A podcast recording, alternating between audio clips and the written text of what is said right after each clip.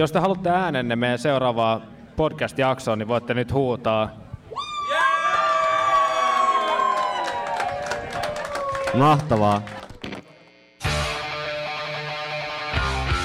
Viikonloppusoturit. Iron Maiden podcast. Tervetuloa kuuntelemaan Viikonloppusoturit podcastia jälleen tänne Operan kummituksen luolaa.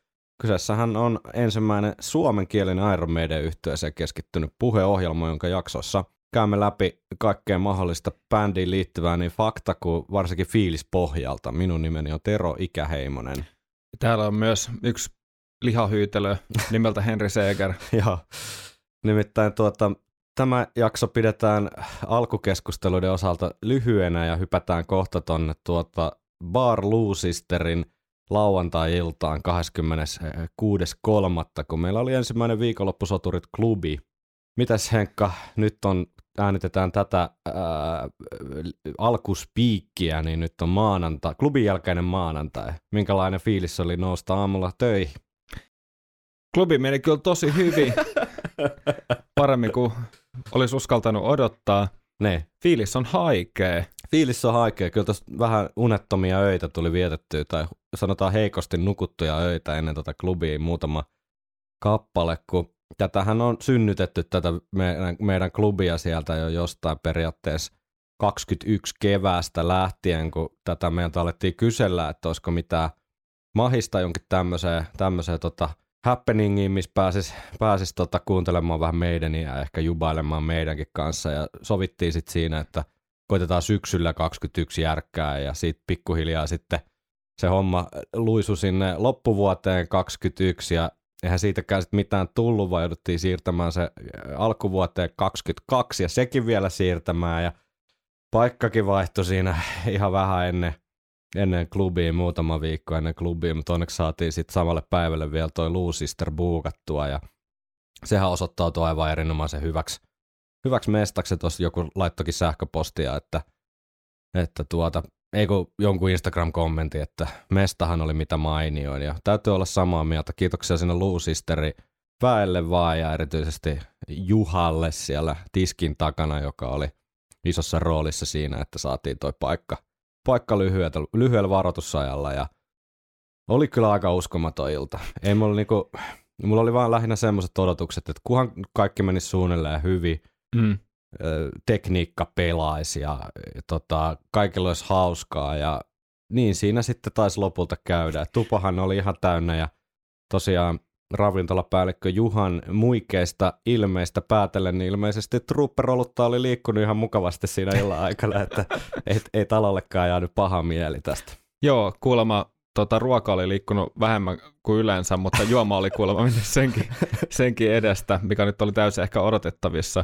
Kyllä. Ja, ja varmaan paikallaan kiittäminen kaikkia paikalle tulleita tästä hyvästä. Siellä sitä Iron Maiden paitaista väkeä, väkeä oli niin kuin, kuin pipoa Kyllä, Jyväskylästä, Valkeakoskelta, Turusta, Lahdesta, Lahdesta Hyvinkäältä, uskomattoman niin kuin, Vantaalta ehkä tuli kans joku. tosi niin kuin, oikeasti takki on aika tyhjä, koska eihän tota, silloin kun tämä homma aloitettiin, niin en mä nyt voisi voinut oikeasti missään villeimmiskään unelmissa kuvitella, että vuoden päästä niin kuin jengi tulisi Jyväskylästä asti. Niin kuin, totta kai kuuntelee hyvää musaa, mutta selkeästi myös halusi tulla morjastamaan meitä ja se oli kyllä lämmitti sydäntä ja kyllä näillä tämän illan fiiliksillä niin pärjää pitkään tässä arjen aherruksessa. Kyllä, ja on tullut paljon toiveita ja kyselyitä, että onko tulossa lisää tämmöistä, niin eiköhän sen verran uskalla luvata, että vaikka ei välttämättä aikaa uskalla, uskalla vielä luvata, mutta kyllä varmasti samanmoista iltaa enemmän tai myöhemmin sitten tulee järjestämään. Kyllä näin on, kyllä näin on. Kun ja tästä selvitään. Kun tästä selvitään, joo. Ja meillä oli tosiaan Mikael Huhtamäki, tietokirjailija siellä vieraana ja päästään kohta, päästetään kohta Mikael ääneen, kun kuunnellaan toi, tuo, tuota, keskustelu, joka siellä, siellä käytiin. Ja vähän siinä tämmöinen live-yleisön edessä esiintyminen nyt ehkä vaatii vielä toisen harjoituskierroksen, mutta palautteen perusteella niin oli Mikaelin osuudessa niin hyvää uutta asiaa. jos ei meidän osuudessa mitään niin mainittavaa muuta ollutkaan. Mutta tästä päästä sitten nauttimaan hiukan live-tunnelmasta. Kyllä. Lämmin kiitos kaikille, jotka tuli paikalle ja tuli moikkaamaan. Ja vaikka jos tullutkaan moikkaamaan, niin oli kuitenkin hengessä mukana. Täytyy sanoa, että oli kyllä ehdottomasti yksi, yksi niin kuin hienompia kokemuksia itselleni pitkään aikaan. Kyllä, ja varmasti podcastin huippuhetkiä. Varmasti, ihan varmasti. Mutta ei mitään, hypätään tuonne pari viikon takaiseen meininkiin ja sinne kurvin hulluuden ytimeen, Barluusisteri lavalle, eli tuota, ää, maustepöydän ja tuon tuota flipperin väliin. Kyllä. Viikonloppusoturit. No niin, tervetuloa kaikki tänne ensimmäiselle viikonloppusoturit-klubille, jonka aiheena on siis Iron Maiden. Tänään koko ilta soi Bar Lucisterissa Iron Maiden ja jotta klubi-ilta olisi täydellinen, niin pitäähän siellä vähän olla tämmöinen paneelikeskustelu. Ja jos tämä ei ole tuttu asia, olette tänään tullut vaan tuota, paha-aavistamattomina syömään lauantailla kunniaksi tänne Luusisteriin, niin minulla, eli Tero Ikäheimosella ja tässä vieressäni olevalla Henkka Segerillä, niin on tämmöinen internetissä julkaistava puheohjelma, eli podcasti aiheesta Iron Maiden. Ja semmoinen 56 jaksoa on taidettu nyt julkaista tähän mennessä. Ja Kyllä vaan. ja tästä tota, klubista on puhuttu ainakin puoli vuotta, mutta tässä on ollut tämmöisiä tiettyjä tämmöisiä terveysturvallisia seikkoja, mitkä on estänyt tätä, tämän tota, klubin järkkäämisen tähän päivään saakka, mutta nyt ollaan vihdoin täällä. Ja tota, ei ollenkaan huonossa seurassa. Meillä on nimittäin vieraana täällä tietokirjailija ja tuota, ää, tohtori koulutettava Mikael Huhtamäki, joka on ää, kirjoittanut pari tietokirjaa rock-konserttien historiasta Suomessa ja myös tuota, tosiaan väitöskirjaa tekemässä. Mikael tuossa selitti sen väikkäriaiheen, mutta mä en ymmärtänyt siitä mitään, niin ei mennä siihen sen syvemmälle, mutta liittyy, liittyy tuota, keikkakulttuuriin sekin, mutta jostain tämmöisestä hämärästä tuota, lakiteknisestä ja veroteknisestä kulmasta, niin ei mennä sinne tänään hirveän syvälle. Tänään olisi tarkoitus siis Mikaelin kanssa keskustella näistä varhaisista Iron Maidenin Suomen keikoista ja ylipäätään keikkan järjestämisestä 80-luvulla, minkälaista hommaa se oli ja ketkä sitä oikein pyöritti. Ja tota, koitetaan pitää keskustelu semmoisena napakkana, että päästään taas itse pääasiaan pariin, eli juomaan pissejä ja kuuntelemaan lisää Iron Maidenia. Mutta Mikael, sä oot tosiaan tehnyt useammankin tietokirja rock-konserteista, niin mikä tässä aiheessa kiinnostaa niin paljon, että oot käyttänyt arvokasta ainutlaatuista elämääsi sen aiheen parissa näinkin, näinkin tuota syvällisesti? Niin tähän voisi vastata hirveän pitkästi. Kaikkein lyhyin versio on se, että aihe kiinnosti ja sitä ei ole kukaan, ollut kukaan tutkinut aiemmin. No, miksi aihe kiinnosti sitten taas liittyy ihan tämmöiseen niin kasari hevi nuoruuteen. 12-vuotiaana näki Animalize-levyn mainoksen TV-ssä. Kiss vei mukanaan hetkeksi aikaa. Hyvä, joku, joku muukin näki sen, moni, monikin näki sen. Sitten alkoi Suomessa semmoinen niin kuin isompi kasarihevi buumi, jonka harjalla surffasin sen, sen varhaisnuoruuteni. Mutta sitten pikakelaus monta kymmentä vuotta eteenpäin jonnekin 15 vuoden päähän, niin mä olin näitä, tätä tämmöistä niin diggailua harrastanut, harrastanut vähän syvemmälle menevä, menevästi aina, aina, aina niin kuin bändikohtaisesti, mitä tuli elämässä vastaan, tutkinut taustoja, keräily live-tallenteita.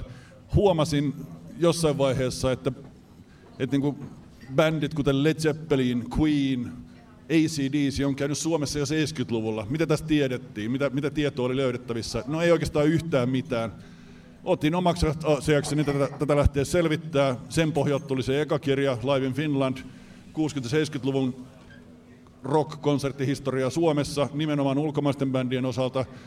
Ja kaksi vuotta sitten jatkoin tarinaa sitten kasari, kasari heavy-fokuksella aika tiukalla. Pelkkä 80-luku, pelkät heavy-bändit, mitä ne silloin tarkoittikaan. Ja, ja eh, ehkä tälle porukalle ei tarvitse selittää, että mistä sen viimeisimmän kirjan Scream for me Finland nimi, nimi tulee.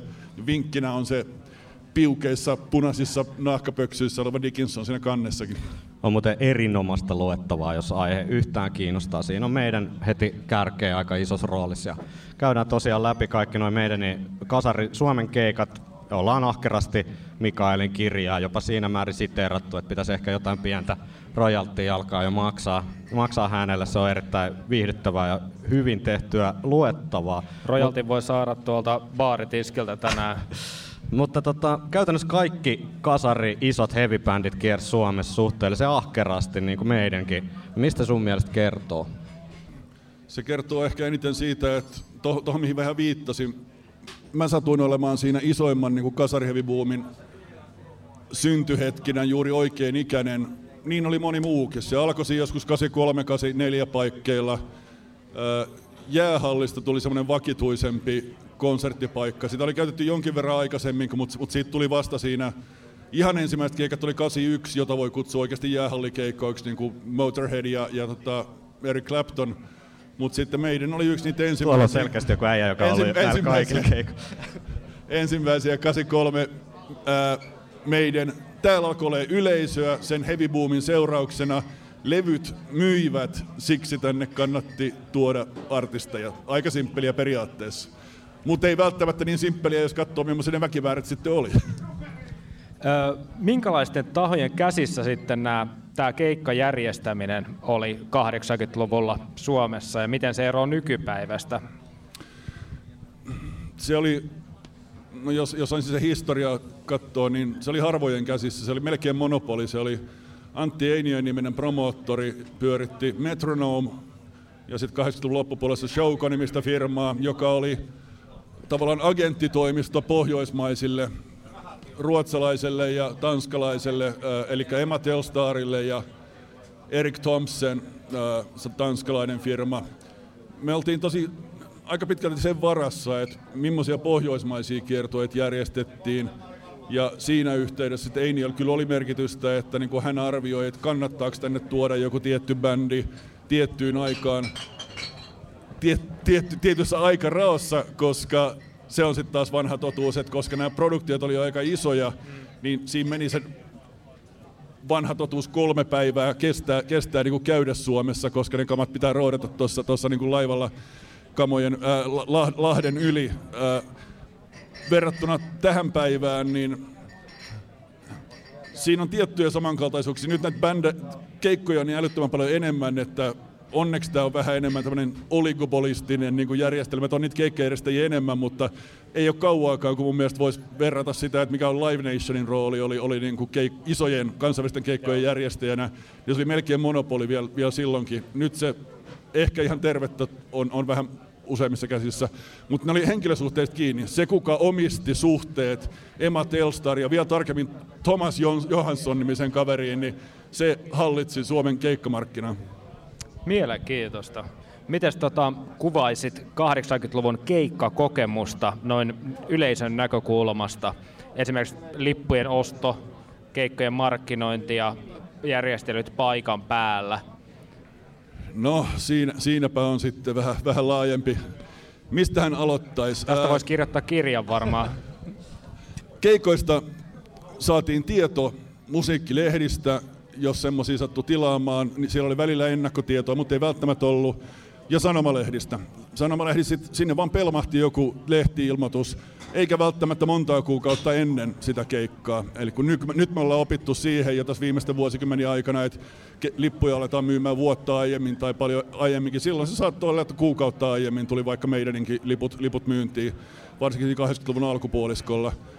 No sitten kun ne tiedettiin, että liput tulee myyntiin silloin ja silloin, niin kovimmat fanit meni kaivopihalle jonottamaan lippupalvelun ää, ovelle. Kenties rekrytoi vielä äidin ää, vaikkapa soittamaan samaan aikaan, tekemään varauksen sinne puhelimitse, ää, koska tärkeää oli, että, tai hienointa oli, että jos pääsi R1, R, R1 oli, oli se juttu, jos oli kova fani, niin silloin parhaimmillaan yövyttiin siinä kaivopihalla sitten. No, no sitten tähän niin liittyy kaikenlaista muuta niin keikka, tapahtumana. Äänentoistosta ei ehkä hirveän paljon ole niin tapahtunut. Se on hirveän tuuri peli, että missä on hyvä ääni ja missä on huono ääni. Millaisia ne skobet oli, niin se on aika vanhaa tekniikkaa. Valot oli, oli mun mielestä hienompia, upeita, valtavia valotrusseja, varsinkin meidänillä. Screenejä ei tietenkään ollut kenelläkään ollenkaan 80-luvulla.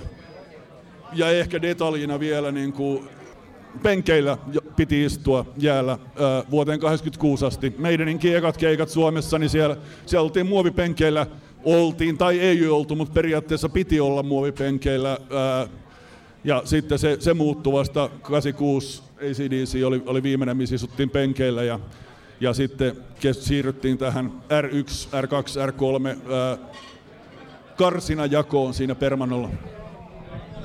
No joo, mielenkiintoista taustaa, mutta pitäisikö mennä nyt sitten päivä pihviin, eli Iron Maideniin, ja tonne heinäkuiseen lauantai-yöhön Oulun kuusi rockiin, kun Iron Maiden kävi ensimmäisen kerran Suomessa. Mitä, mitä tiivistä sitten kuusi rock tavallaan tapahtuma? Mistä on, minkälaisesta festarista oli kyse? Se oli vuonna 80 tärkeä festari. Se oli yksi, yksi isoimpia Suomessa. Esimerkiksi vuonna 80 Ruisrock oli vain yksipäiväinen puistokonsertti. Provinssi oli alettu järjestää vasta edellisenä vuonna.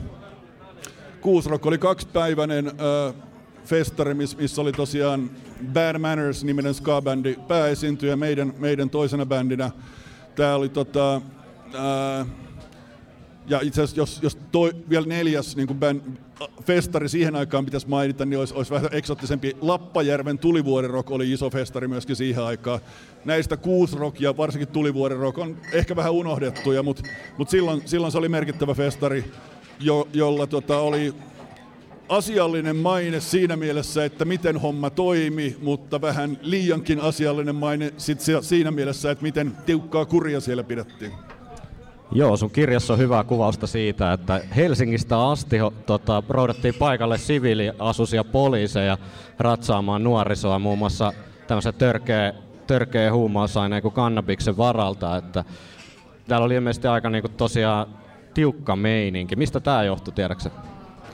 No enemmän tai vähemmän paikalliset poliisiviranomaisen omansa niin linjauksista, että miten tiukkaa linjaa halutaan pitää, mutta kyllä tämä liittyy siihen, että, että haluttiin tosi tarkkaan katsoa, että kukaan ei tuo alkoholia niin kuin varsinkaan, ei, ei, mutta sitten ehkä erikoisuuksena ei myöskään tulla juovuksissa edes festarialueille tai taisi jotain sitä, sitarauksia käyttää, että minkäänlaiset epäasialliset tyypit ei, ei päästä näitä sisään laikaan. Ja sitten kaikki tämä huumepoliisien, niin kuin siviilipoliisien paikalla, niin se oli mun mielestä hauska detalji myöskin, että lopputulos oli se, että lainkaan huumeita ei löydetty vuonna 80 festareilta. Eli ammattimiehet on ollut paikalla selkeästi. Aivan. Tota, miten Iron meidän päätyi ylipäätään Ouluun soittamaan? Tätä ei voida ihan tarkasti tietää. Festareet järjesti, mikä se oli, Oulun sosiaalidemokraattinen työväen yhdistys.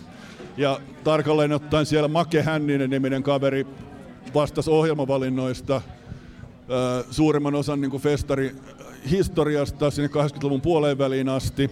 Se, miten yleisesti ottaen Maki on kuvailut tätä ohjelmavalintaa on se, että no, nämä mainitut niin kuin konserttitoimistot, niillä oli tarjolla tiettyjä bändejä, jolle niin kuin se aikaslotti, milloin festari järjestäjä, no, festarit järjestetään, niin, niin voisi sopia.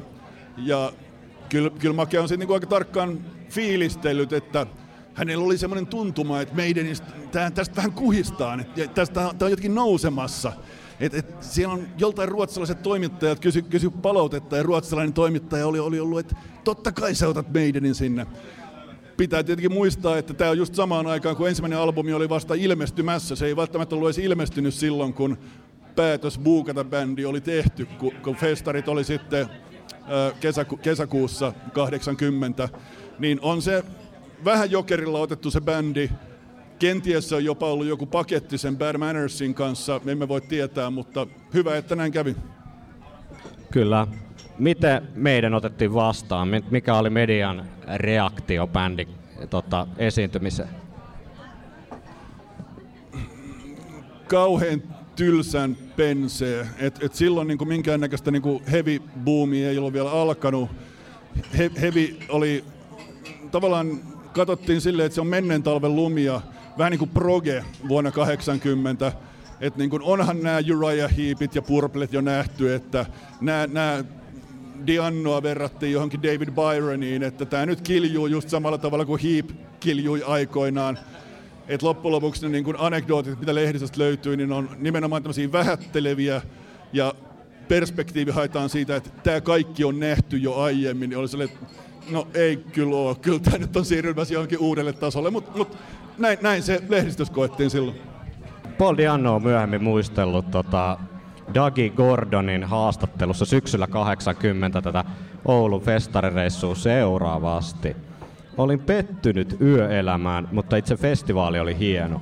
Järjestäjät sähläsivät ja loppujen lopuksi turhauduimme niin paljon, että panimme sen kaiken tulemaan ulos kamojen kautta, siis soittokamojen. Naiset olivat oikein mukavia, mukavia ja ystävällisiä, varmaan tiedät mitä tarkoitan. Eli tota, ilmeisesti tämä niin kuin Oulun se sosiaalidemokraattisen, mikä se oli, työväenyhdistyksen keikkajärjestelyt ei ollut ihan sit kuitenkaan meidänin mieleen.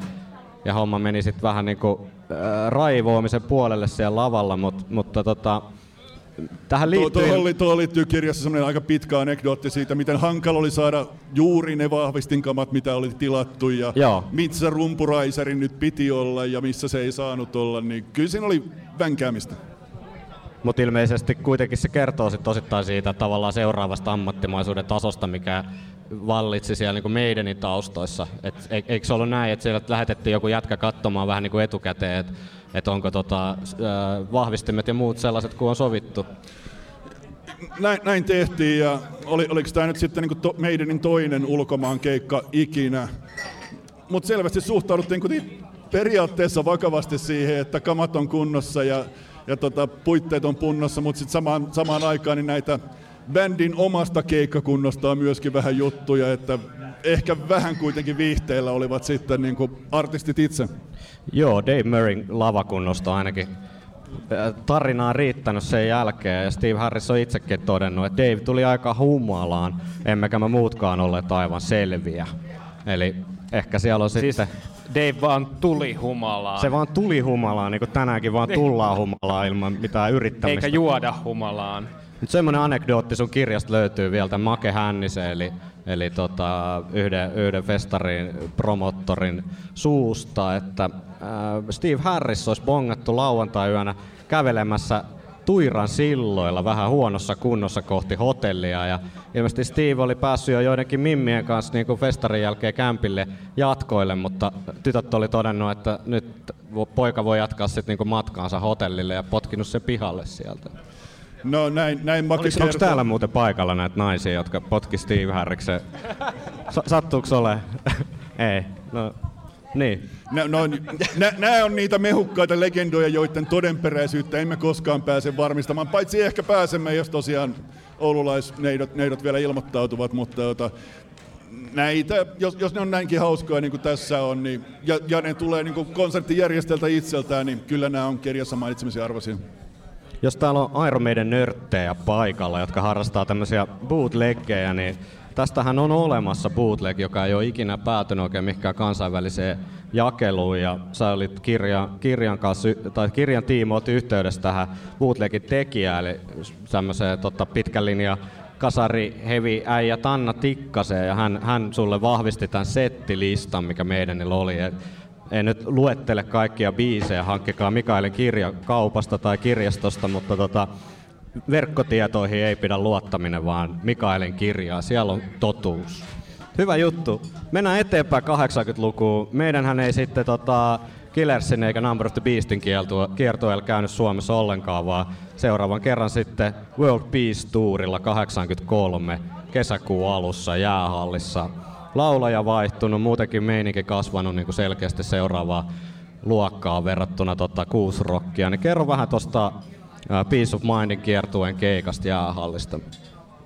Joo, no tässä oli justin se, mitä mä kutsun jäähallikausi alkanut jo, jo Suomessa, eli näitä bändejä alkoi hissukseen tulee. Meidän oli yksi niitä ensimmäisiä. neljä rekkaa ja 30 henkilö, 30-päinen henkilökunta.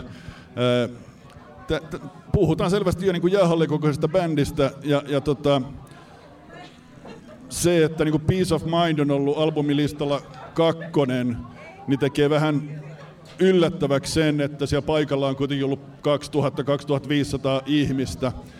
Ja tämä mua vähän mietitytti.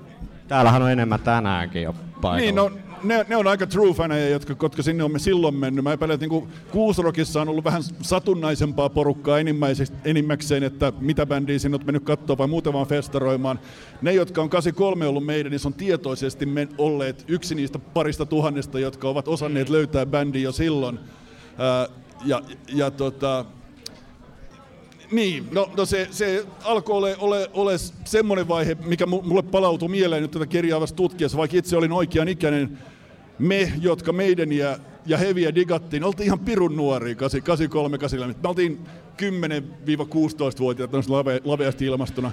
Ja nyt sitten siihen peilattuna se, että liput maksoi piippuhylylle 50 markkaa, hyville paikoille 90 markkaa, se oli paljon rahaa lapselle jolloin se sitten taas, että myöskin ne true fanit, jotka löys meidänin siihen aikaan ja jo, jotka jollain keinoin haali sen 90 markkaa, että pääsi permannolle, niin lopputulos on se, että pari tuhatta niitä löytyi vuonna 1983 Hels- Eli... Helsingistä tai Suomesta. Joo, olin just kysymässä, että kun tämä yleisön määrä tunnetusti oli suht heikko, että oliko tämä tyypillistä tota, 80-luvun bändien keikoilla, että jäähalli koko luokka jäi niin kuin aika vajaaksi? Joo, kyllä se oli just tämän tyyppisiä näissä heavy siinä 80-luvun alkupuoliskolla.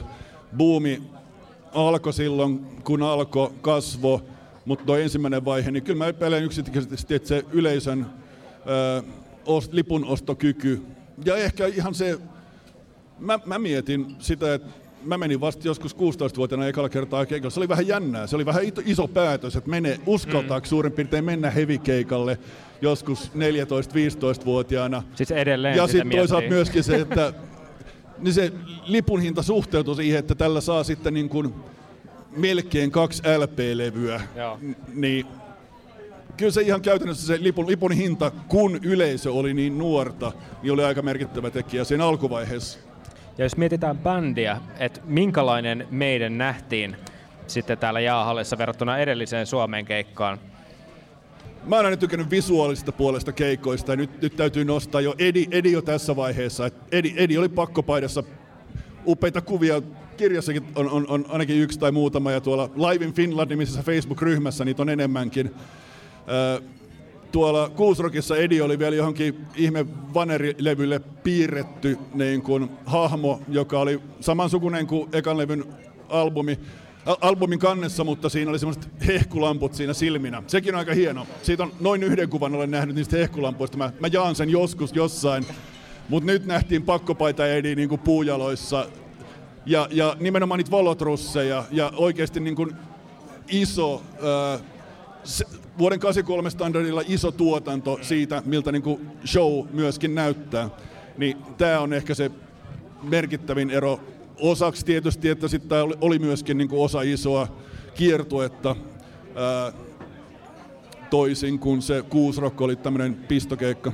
Muistaaks mä täysin väärin, että tämä oli eka keikka, milloin heillä oli ihan täysin oma PA ja oma valo show mukana, tai jos mietitään ihan laitteita, että kaikki oli tavallaan niin kuin omaa kamaa, että ei ollut enää niin kuin paikanmestoja tai vuokrattuja, vaan nimenomaan Aivan. heidän niin kuin oma satsaus siihen Kyllä. showhun. Brussihan on myöhemmin sit muistellut sitä, että ää, keikalla jäähallissa, niin vähän ennen keikan lopetusta, niin valot räppästiin päälle kesken soiton. Mikä, mistä tässä on kyse? Miksi näin toimittiin? No se liittyy niihin penkkeihin, mitkä mainitsin aikaisemmin, että tohon aikaan oli tosiaan muovipenkit siinä Permannolla ja sitten kun porukka vähän innostuu, ihan käytännössä konkreettisemman vaikka kysymys oli siitä, että haluttiin mennä lähemmäs.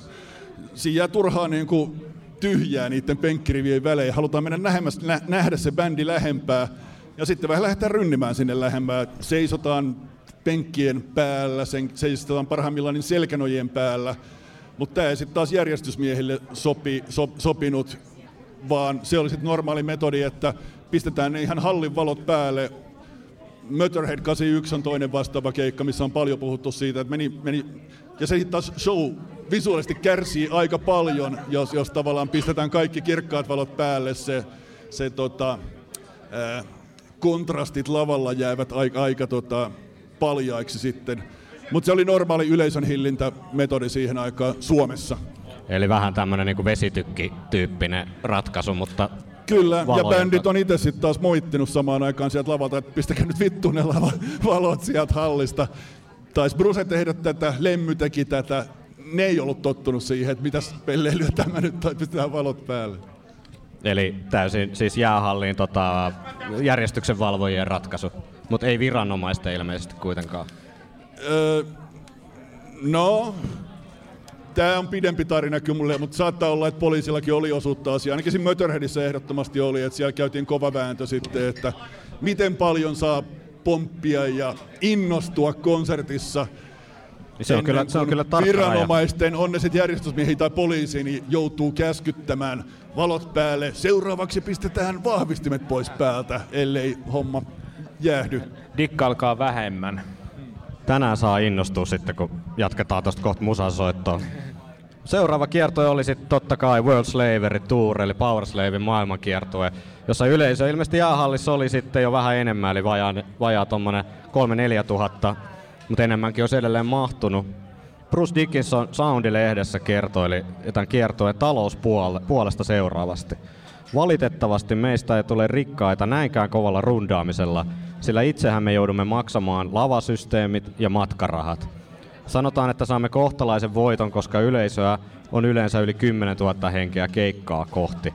Olemme ajautuneet vuosien mittaan oravan pyörään. Rahaa täytyy tuhlata enemmän ja enemmän showrakennelmiin, koska siitä on tullut Iron Maidenin tavaramerkki.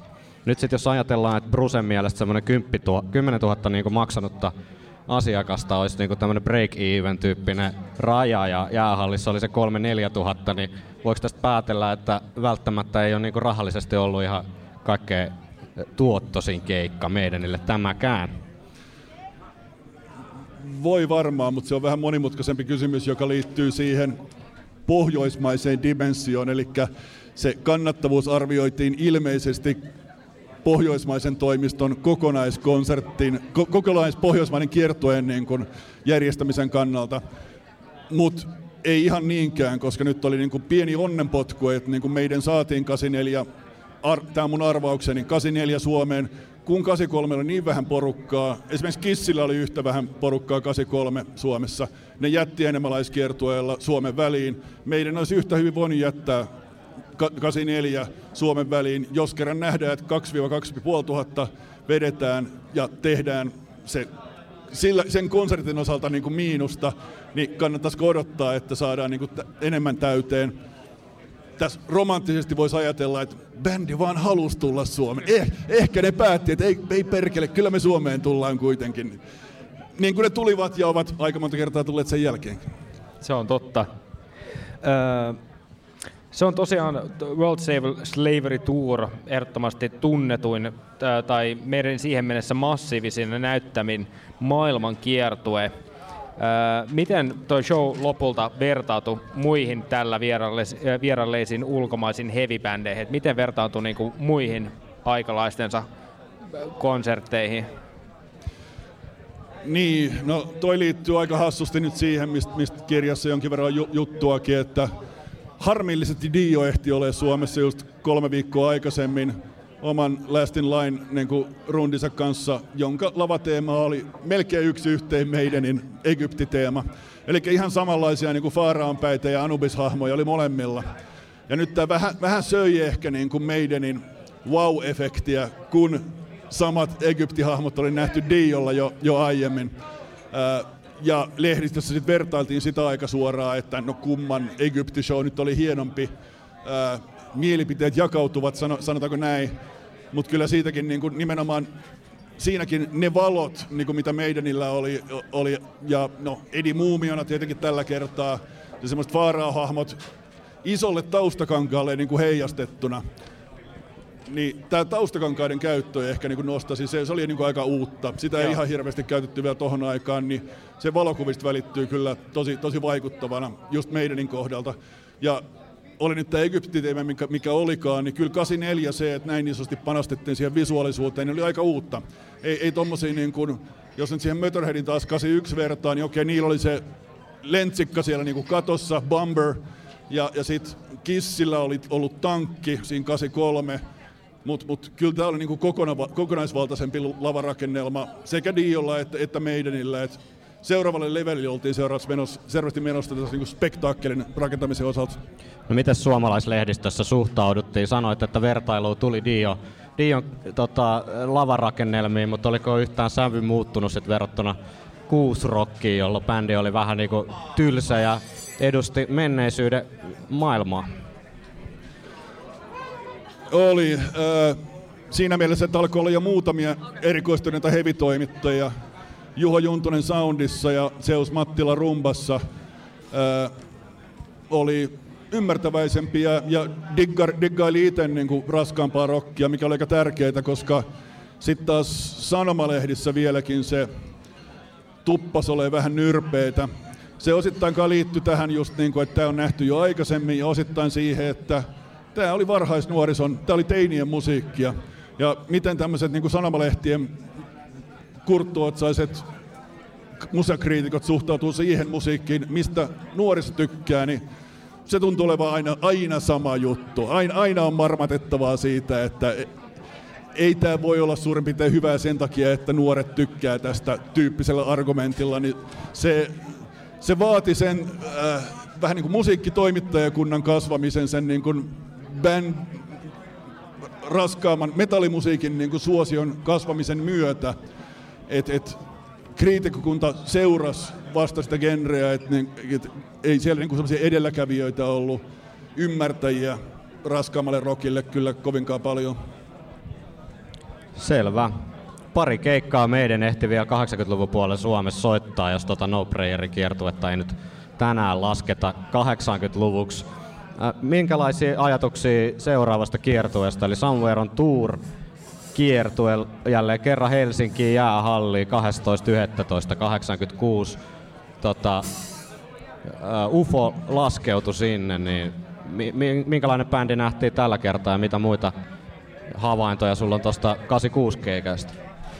No nyt, nyt jäähalli oli täynnä. Et, et, kyllä jollain, jollain mittarilla meidän oli kasarin osalta, tai oikeastaan viime vuosituhannen osalta niin kuin suosionsa huipulla. Eli jäähalli myytiin täyteen, levy myi hyvin, tuotiin visuaalisesti erittäin iso, iso show paikalle. Tähän osittain vaikutti niin kuin, no, tämä bändikohtainen suosio, mutta myöskin 86 tämä ehkä mun romantisoima heavy boomi oli kyllä voimakkaimmillaan myöskin. Siinä ei ollut mitään vastavoimia, niin kuin ehkä vähän myöhemmin 80-luvun loppuun kohden alkoi tulla, niin kyllä, kyllä niin kuin me yläasteella silloin, silloin olevat kaverit, niin moni, moni meistä kuunteli, jos nyt ei meidäniä, niin jo, jotain, tai oliko se kissi vai oliko, oli, oliko se niin kuin Metallica ehkä ensimmäisillä, niin kuin trash alkoi alko tulla siihen rinnalle hissukseen, mutta tavallaan oltiin vielä semmoisen klassisen heavy metallin uuden aallon, britti heavy metallin huipentuma hetkellä sen 86. Se oli, se oli tärkeää, hieno aikaa. Varmaan olisi ollut ihan kiva olla tuolla häjäähallissa silloin, silloin tota loppuvuodesta. Mut viimeinen, viimeinen meidän niin tota, 80-luvun keikka oli sitten Seven Sunin kiertue vuonna 88 lokakuussa. Öö, mulla on semmoinen mielenkiintoinen havainto tuossa kirjasta, mikä liittyy ylipäätään näin 80-luvun keikkoihin, että että tota Bruce välispiikeissä, mä oon bootlegia kuunnellut tuolta keikalta, niin tota, useaseen otteeseen kieltää yleisöä mossaamasta. Kerro, mistä tässä on kyse. Tämä liittyy siihen, että mä en kirjastassa oikeastaan sanonut muuta kuin että Steve Harris oli itsekin sanonut, että hän en, ennen, haast, ennen keikkaa oli haastattelussa sanonut, että hän toivoi, että heidän, heidän keikoillaan ei mossata. Mä nyt, nyt kun sain tämän kysymyksen etukäteen, mä tarkistin, mikä tämä nyt oikein olikaan tämä juttu. No se juttu oli se, että Doningtonissa oli kaksi, kaksi kuukautta aiemmin kuollut kaksi ihmistä Guns N' Rosesin keikan aikana ää, mutaan ja yleiseen niin kuin, rynnimiseen. Ja tämä oli se, niin kuin se konteksti, miten meidän jätkät katsoi sitä hommaa.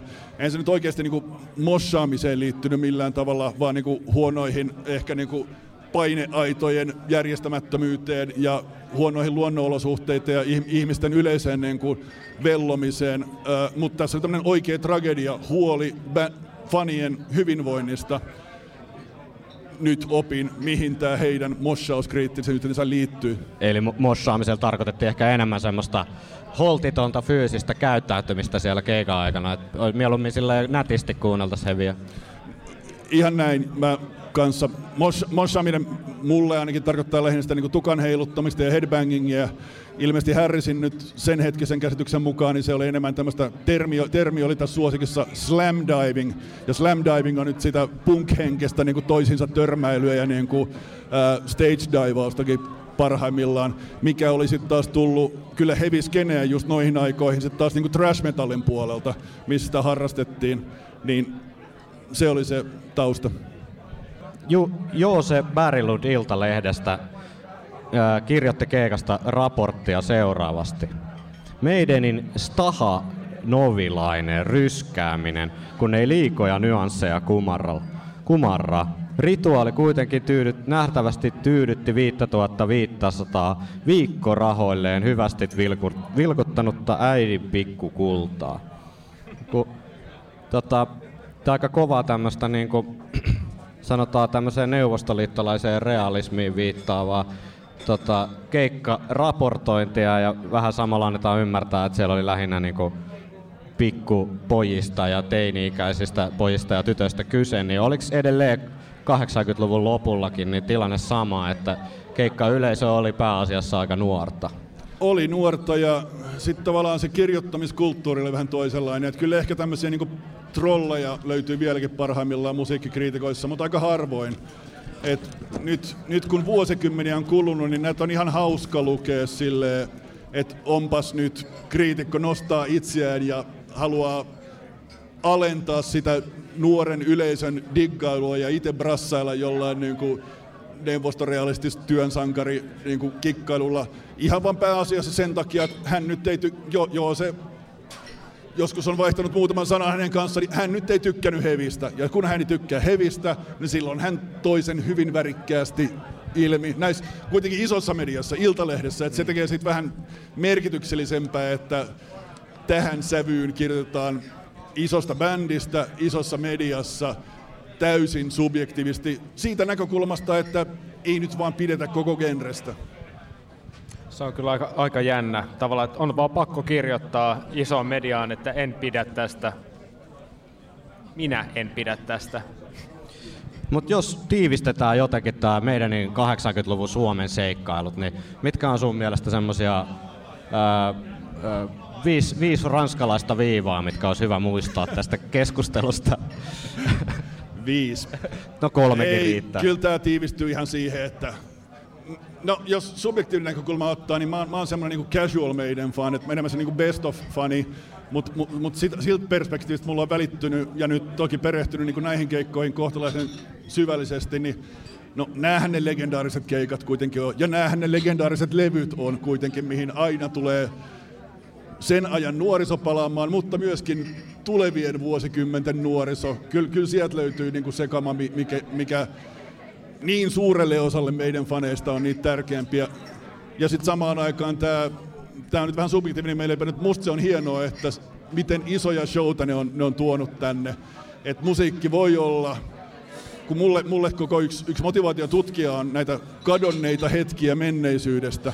Mitä, mitä näistä on sitten löydettävissä visuaalisesti, päästäänkö niihin tunnelmiin jollain tavalla niin kuin e, sisälle, että miltä se on tuntunut siellä yleisössä, mitä siellä on tapahtunut, mitä ne Tää, tää aina yhtä korni, mitä ne bändit on ajatellut Suomesta, kun ne on ollut täällä. Nämä myöhempien aikojen jättiläiset. Et on se sitten niinku meidän tai Metallica, niinku, jotka on niinku ACDC, jotka on niinku kasarilla ollut tosi isoja nyt, nyt niin näitä stadion koko luokkaan kasvaneita, tai ne myöhemmin, sitä edelliset niin kuin Queenit ja Zeppelinit, niin se, että nämä on ollut Suome, Suomessa silloin, kun ne on ollut vielä aika pieniä bändejä, ja ne on saatu tänne, ja niillä on ollut lämmin vastaanotto fanien osalta, ja nyt sitä on niin kuin sanoin, ehkä aikaa on kulunut tarpeeksi sit taas sitä niin kuin kriitikkojen vinoilua, niin sitä on ihan viihdyttävä lukea nyt sit. Ei se kyllä viihdyttävää ollut silloin kasarilla. Silloin se ärsytti tosi paljon, kun ei nyt toimittajat ei taju yhtään mitään. Miksi ne kirjoittaa, jos ne ei tykkää? Niin tämä on se niinku kokonaisuus. Ja, ja mulle niinku kasarihevi nyt niinku syventyneenä, niin kyllä tämä meidän ilmiö, mikä silloin syntyi, niin on yksi niitä ihan keskeisiä syitä. Sen takia Dickinson on siinä kirjan kannessa suurimmalla, että nämä rakentuu koko tämä niinku kasarihevi-ilmiö meganimien osalta meidänin, Metallican, ACDCin, ehkä suomalaiset tämä Mötterhead on niinku semmoinen kestosuosikki. Ja sitten siinä on parikymmentä muuta, muuta bändiä, mutta mut ilman meidäniä ja Metallicaa näin niinku tiivistään, niin en mä ehkä olisi tehnyt tätä kirjaa. Juuri näin. Emmekä mekään varmaan oltaisi täällä nyt soittelemassa loppuilta sitä Iron Maidenia. Tämä oli tämmönen live-jakso kokeilu. Ihan mielenkiintoista päästä tuolta kellariluolasta tänne live-yleisön eteen. Ja mä luulen kuule, että me kiitetään nyt erittäin lämpimästi Mikaelia, että pääsit tulemaan tänne. Ja tota, me jatketaan Iron Maidenin kuuntelua. Kyllä, vielä olisi muutama tunti edessä. Ja tota, jos te haluatte äänenne meidän seuraavaa podcast-jaksoon, niin voitte nyt huutaa. Mahtavaa. Ja tota, jos on jotain viisi, viisi toiveita, niin saa tulla esittämään. Ei ole, ei ole soittoa eikä laatutakuuta. Ja täällä on itse asiassa erittäin harvinaisia viikonloppusoturit klubi julisteita, noin 30 kappaletta, jossa on väärä päivä ja väärä, Väärä väärä paikka. paikka. Joten jos haluatte tämmöisen tota, ultra rare julisteen, niin saa tulla hakemaan ihan tosta niin, kuin niin pitkään kuin tavaraa. No niin, Ulla tuli jo sieltä. no niin, kiitoksia ja me jatketaan. Hei. seinällä se